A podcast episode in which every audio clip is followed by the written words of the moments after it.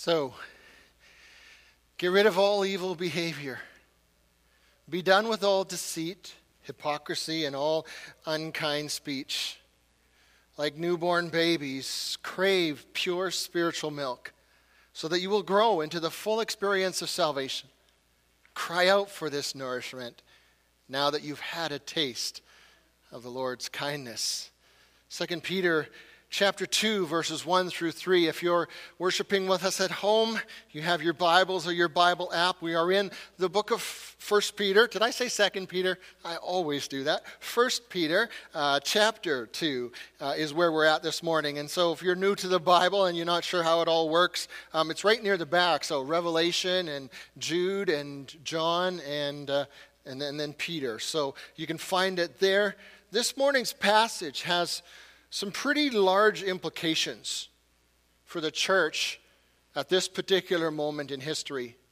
A global pandemic has brought out both the best and the worst in Christianity. And while many of you are deepening your connections to Jesus, taking this time perhaps to read more scripture than you ever have before, and really starting to think about your, your witness and thinking about the call that God has put on your life to share the gospel and, and, and to make disciples and to tell other people about Jesus, many of you are doing that. And that's incredible. But some are falling away and to this global church in February 2021, and to Bridgeway Church specifically in Swift Current, Canada, Peter has some inspired things to say to us this morning. Not just about Valentine's Day, but about our entire lives. God's Spirit has something that He wants to say to us this morning. So, our letter for, from Peter starts out with this idea. The very first thing Peter wants us to know is we're not supposed to fit in.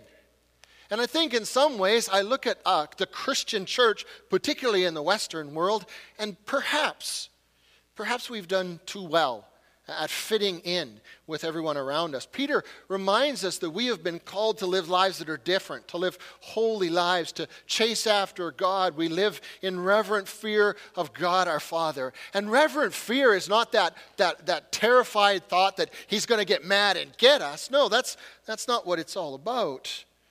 Uh, it's, more, it's more that his love for us is so incredible, we just don't want to ever disappoint him.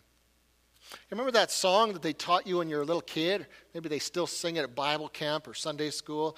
Oh, be careful, little eyes, what you see right? And then the second verse, oh, be careful, little ears, what you hear, and oh, be careful, little mouth, what you say. That song we all sing, but it's this next line that just gets me all the time. There's a Father up above who is watching or listening in love. And I think to myself, that.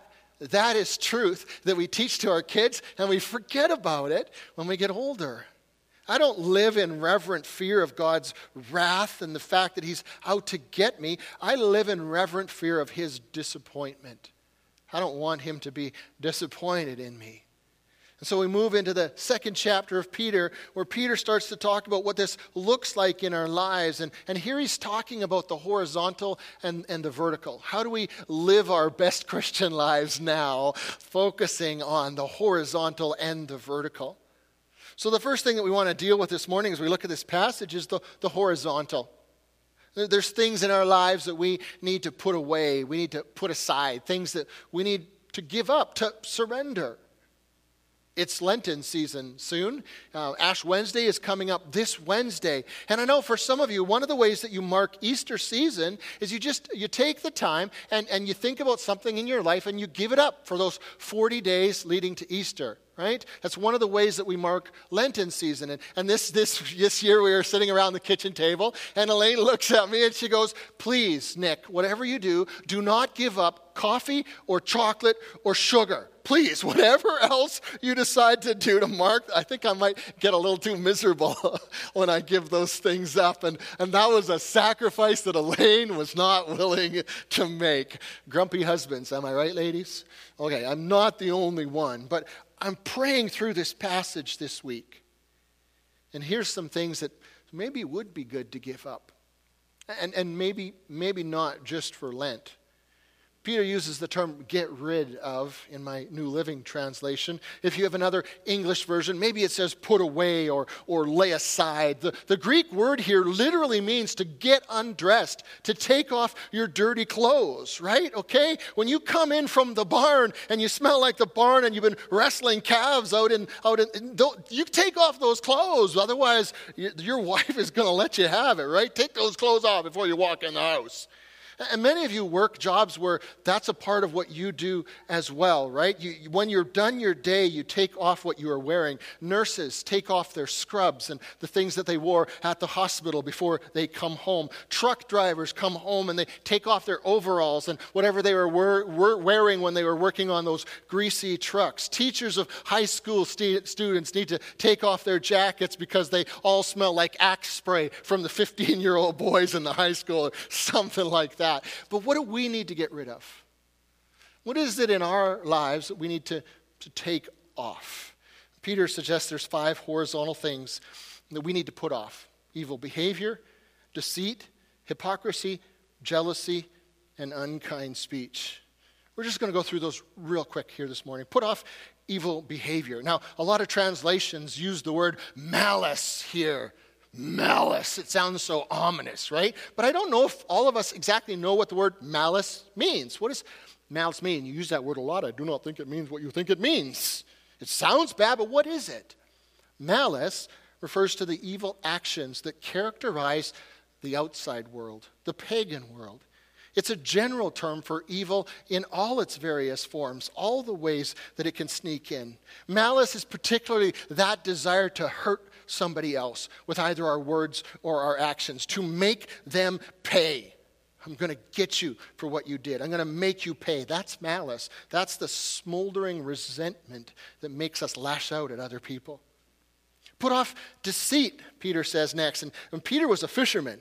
And, and, you know, the word here in the Greek, it's actually, it's actually a fishing word. It's a fisherman's term meaning to bait the hook. Those are the tricks that we play to get our way, right? The manipulation of others, the way that we use words, the lies that we tell, or, or, or, the truth that we omit to get what we want to make ourselves look better. Stop baiting the hook. Deceit is the most clever form of deliberate dishonesty. Then it says, put off all hypocrisy. And this word here comes from the theater. It's a Greek word that means to put on a mask. Stop putting on a mask. It's a mask that an actor would put on when they're playing a role or playing a part. It's not real, it's not genuine, it's just pretend. And, and a hypocrite is somebody who pretends to be something that he isn't. Hypocrisy. Put off jealousy. Oh my goodness. Someone said jealousy is the last sin to be confessed in the Christian church. Jealousy or envy is one of the seven deadly sins. Envy is found in the Ten Commandments Thou shalt not covet, right? And in fact, in the book of Proverbs, the book of Proverbs warns us that envy rots our bones. Wow, that's powerful. There are serious consequences when we are not putting off jealousy. It is like poison that seeps into our soul and transforms us into resentful, angry, bitter, grouchy, critical people. And then the last thing on Peter's list is put off unkind speech. And just in case you thought you were doing good with the first four, there's this one, right? Slander is the words that we choose that bring death to a situation instead of bringing life. It includes gossip, backbiting, spreading rumors, passing along a bad report, taking cheap shots, using sarcasm to belittle others. Guilty. Um, I've struggled with this. I know all of this because I struggle with it. See, I've, I've been given a gift by God to use words, and, and sometimes, hopefully, often, I use those words to encourage people, but once in a while, I use my words to tear other people down especially if they've been unkind to me first. It's like, if you're going to be mean to me, I'm going to get you back. That's how the world thinks. That's not how a Christian following Jesus thinks. I need to repent of that behavior. Let me just take a moment and, and pause right there. Evil behavior, deceit, hypocrisy, jealousy, unkind speech. The Holy Spirit is probably nudging you with, with one of those, right? When you became a Christian, these are garments that became out of fashion. You just you don't wear them anymore. You changed your wardrobe, and these five things went out of style the moment that you became a Christian. Don't put them in the back of your closet so that you might wear them again sometime in the future. Don't go dropping them off at MCC for someone else to wear. These are garments that you need to throw away. And if you notice, all of them are relational sins. They're how we mistreat each other. This morning I've called them horizontal sins. One of the things Peter said to us last week is just so simple love one another. True birth, new birth, is marked by love for one another. It's the proof that you have a new life in Jesus if you love for others. Love for others is the evidence that Jesus is now in charge of your life and you no longer are. Love for others is the verification of what you say you believe as a believer. Love for others is your testimony. Love for others is your witness. Love each other. So, those are the five ways that Peter says we need to work on loving each other better, the, the horizontal. Well, let's take a look at verse 2 now and look at the vertical. It says, like newborn babies crave pure spiritual milk so that you will grow into a full experience of your salvation. Cry out for this nourishment. Now, I got to be honest with you. This is a hard verse for me right now. we got two babies at home. One is seven months old and one is two months old. And man, do they know how to cry. It seems like that's all they do is cry. And it's bad enough when it's like 5:30 in the evening and you're trying to eat a meal in peace and they're sitting there crying. But my goodness, when it's 1:30 in the morning or 4 o'clock in the morning, that really messes with us. If Elaine isn't quick enough to get up, I nudge her. It's like, go get the babies. She's like, you know, you could help at four in the morning. My sweetheart Elaine, she raised four of her own boys, and now she has all these foster babies that Jesus has asked us to love and to invite into our home. It's not easy. It's a ministry that He's asked us to do, and if we don't depend on Him, I was thinking about that this week, this idea in, in Peter, and, and, and the little guy is just laying there on the couch, and he's all content. And then all of a sudden, just there's a switch that gets flipped, and all of a sudden, he is freaking out. He is screaming because it's supper time. It's time to eat. And he's got this infallible and unmistakable way of letting us know that he's hungry. He literally shakes. His entire body gets involved in the process. He's demanding food with every single fiber of his being. Wow. And for the life of me, I cannot figure out how such a little guy can make such a loud, annoying noise. It's like, what is going on here, Lord? It's like, and nothing is going to get accomplished in our house until that baby gets fed. Nothing else is going to happen until that baby gets fed. Now, here's the thing as you're looking at this picture, here's the thing, because Jesus says to you, This is how I want you to feel about me. This is how I, I want you to feel about the pure spiritual milk that I give. This is the kind of attitude I would like to see in you when it comes to my word. I would really love it if you felt the same way about your spiritual food as that little baby feels about physical food. I would, I would love that. That's what Jesus says to us. Crave. And that thought eviscerates me. You've been a follower of Jesus for a little while now. Has it gotten kind of stale for you? A little ho hum? Tad boring? Is this beautiful Christian life not all that it's cracked up to be? You've encountered some difficulties and you're second guessing whether or not you should have done this. You want to go back to Egypt. You're looking back. You've taken your hand off the plow and, and you're turning around back to the. Are you second guessing? Or do you still crave that spiritual milk so that you will grow into the full experience of your salvation? This is the vertical aspect of our lives how we relate to God. And God says, It's okay if you crave me and my word the way a baby craves milk. See, just as a baby cannot grow without milk. You cannot grow without the Word of God. Your spiritual life will starve to death. So let me put these two thoughts together then. Number one, we are to lay aside the dirty clothing that hinders our love and our affection for each other. That's verse one. And then number two, we're to earnestly crave the pure milk of God's word that's going to help us grow. That's verse two. So verse one describes the horizontal sins, and verse two describes the vertical reality of the spiritual growth and a closer walk with Jesus. Just a closer walk with thee. Granted, Jesus is my plea, daily walking close to thee. Let it be, Lord, let it be. And see, here's the thing that we often miss. Here's, here's the point that, that sometimes we overlook, and it is that the horizontal can really mess up the vertical in our lives. The horizontal can really mess up the vertical, and the way that we treat each other has a direct bearing on our relationship with Jesus. Here's how the beloved disciple John puts it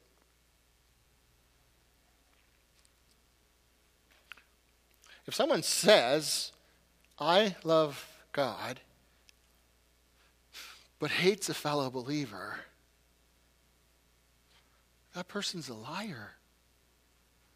For if we do not love the people that we can see, how can we love God whom we cannot see? Here's what Pastor Ray Pritchard says. He says, You can treat people unkindly and gossip about them and harbor bitterness. You can have a sharp tongue and a critical spirit, and you can look down your nose at people who aren't like you. And as long as you do that, you will never grow spiritually. Even if you come to church four times a week and go to Bible study every other day, those relational sins will choke off the Word of God in your life. And that explains why some people can come to church for years and never get better. They're harboring a relational garbage pit on the inside. They make excuses for their envy. They ignore their gossip. They make light of their cutting comments and they justify their meanness towards others. And they do not grow because they cannot grow. End quote. Is it possible that God seems distant from you right now, right at this point in your life, and it has nothing at all to do with COVID? That God is distant and he feels distant, and it's completely unrelated to you not being able to come to the church building on a Sunday morning. Is it possible that God feels distant to you right now because you have unfinished business with another believer? Your elders here at Bridgeway are, are reading a book together. We like to read a book together once, once a year, and the book that we've chosen this year is called Resolving Everyday Conflict by Ken Sande. And here's what he says He says, The gospel is both vertical, bringing a reconciliation between God and human beings, and it is also horizontal, bringing peace between individual people and groups. The horizontal and the vertical. You see, here's the thing. You sometimes sense something's wrong in your relationship with God, the vertical. He feels a little distant to you. He seems like he's far away, and, and that is often his way of letting you know that there is something wrong in one of your horizontal relationships. He pulls himself away so that you can see clearly that there's something not right in a horizontal relationship that you have with another human being. You're not loving that other person. But the answer and the solution and the right response does not begin with mustering up some kind of reluctant obedience by yourself. Ah, that person is irritating to me, and so now I got to go talk to them. And okay, the Lord told me to do it, and all my friends are telling me I need to do it. Ah. If you do that, the other person is going to sense that it's not genuine, anyways, and it'll have virtually no effect the most that you can hope for is a cessation of the hostilities because it's really not about slavish obedience to the law. To stopping your malice, ending your deceit, stopping being a hypocrite, not being jealous, not being unkind in your speech. If you just focus on all the things that you're not going to do anymore, that's just human effort. at being nice, and it's doomed to failure. And maybe that's why so many people have so much trouble with Lent. with giving something up for 40 days leading to Easter because we don't like to give something up. And the true meaning of Lent is not to give something up. You miss the whole point. The whole point of Lent is that you cling to something that is better. You give up chocolate so that you can savor Jesus. You give up coffee so that Jesus can be your morning wake up. You give up sugar so that Jesus can be your sweetness. And so this morning, what I want to do in the short time that we have together is I just want to take a moment and I want to, I want to stoke your craving. Okay? Because what you have in Jesus is the best thing out there. There's nothing at all like it. You could search the whole world for something else and you won't find it. You, you could travel to every other region of the world and you would not find anything better than Jesus. You could try out every other religion and you will not find anything better than Jesus. You can experiment with all kinds of exotic foods and you can have all kinds of crazy psychedelic drugs put into your body. You can have all kinds of crazy relationships with all kinds of crazy people and none of it, none of it none of it will ever come close to the amazing thing that you have going in Jesus Christ. Do you know how lucky you are to have Jesus?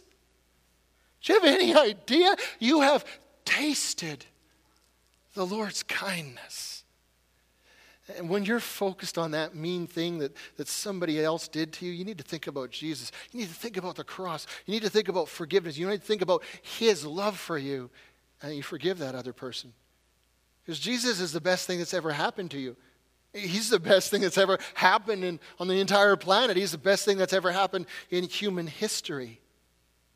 And when you're messed up with malice and you're focusing on that other person and you want that other person to pay for what they've done and you just want to see them repent with burning coals on their heads, that's in Scripture, and you just want to see them grovel for a little bit, you think about Jesus and you think about his love for you and you think about how he's never made me grovel once. I've done some really awful things. And he's never once asked me to grovel. He never holds my sins against me. He never brings up my past. And so I think about Jesus and let go of the malice. And when you're tempted to lie, to use deceit to make yourself look better, to make the other person look worse, think about Jesus Pastor Darren said it. He's the way, the truth, and the life. He's the truth, the pure, unadulterated truth. He doesn't have to make himself the hero of his story. And guess what?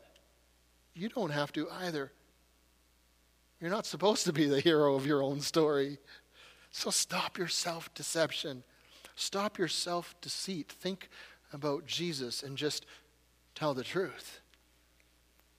And when you're saying one thing and, and, and living another way, when, when you're tempted to fake it till you make it, when you want to put up a wall to guard yourself, when you want to erect that false front so that other people will think that you're better than you actually are, think about Jesus. Think about, think about who you are in Him. You're a child of God. He's declared you to be righteous. He's got all, all of eternity waiting for that. Think about Jesus. Think about the absolute security that you have because you are a child of God. He says, I give you eternal life and you'll never perish. No one can snatch you out of my hand. Like, you are so secure because you are a child of God. You don't, you don't need to have a mask, take it off.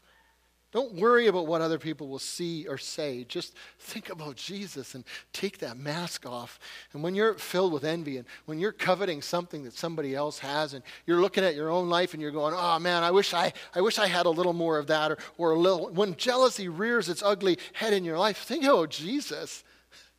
Don't worry about what the other person has that you might not have, because what you have in Jesus is like all the treasures on earth rolled into one.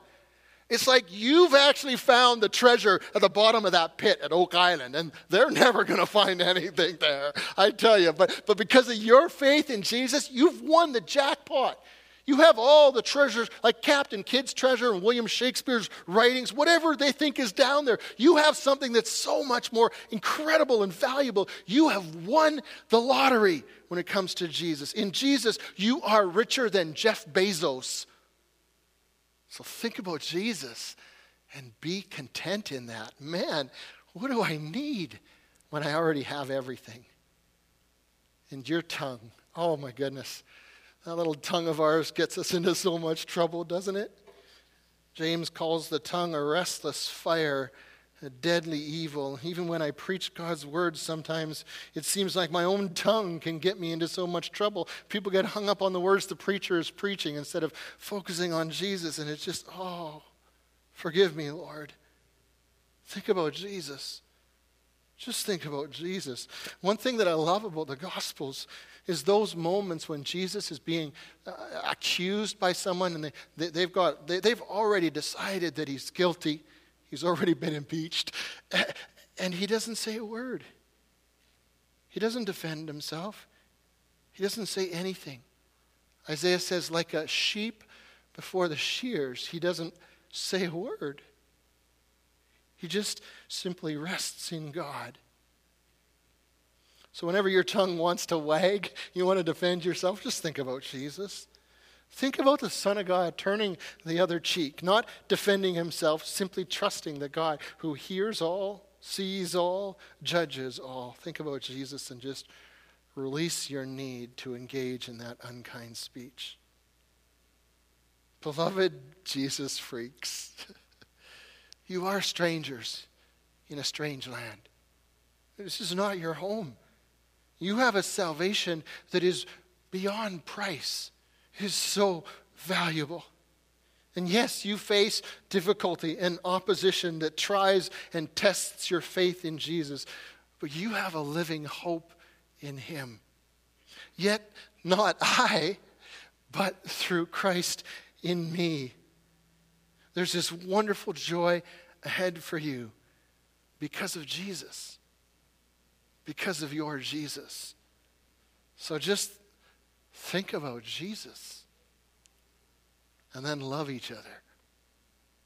You have tasted the Lord's kindness. And that, my friends, that makes all the difference in the world.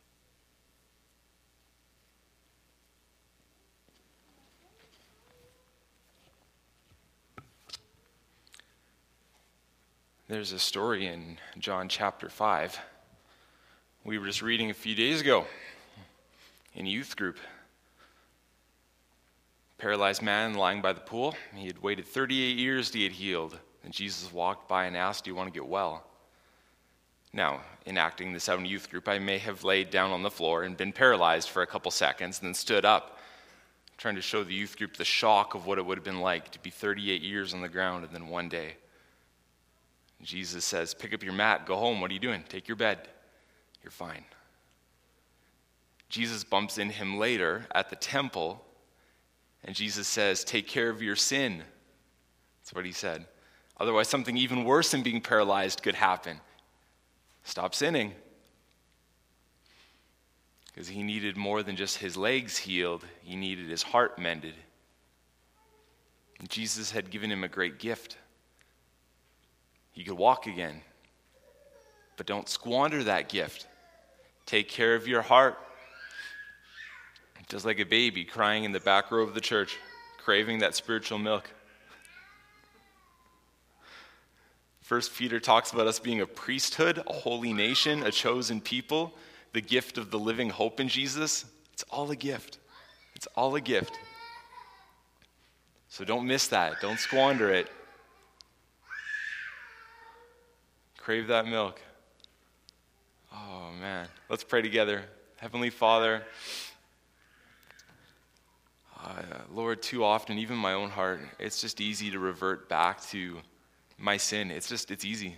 It's easy to, to fall back into envy. It's easy to fall back into pride. It's easy to fall back into jealousy, and it's easy to fall back into anger. It just feels so natural to. Uh, yeah, to live in those places. And then I read these stories and I read this letter from Peter, and it's humbling again.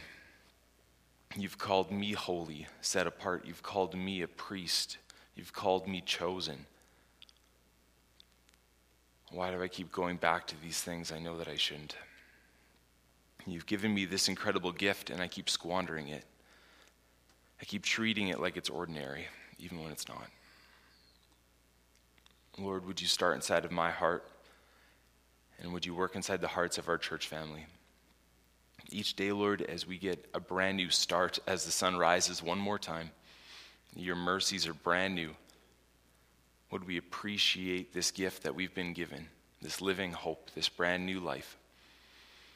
And would we walk away from the sinful things that used to chain us up? And would we live in the freedom that you've given us? Would we show this world the freedom that you offer to them? Help us, Lord. We're going to need you for this. We can't do this on our own. We want to live like you. Take care of us, Lord, until the next time that we can be together again. We love you, and we pray this in Jesus' name. Amen.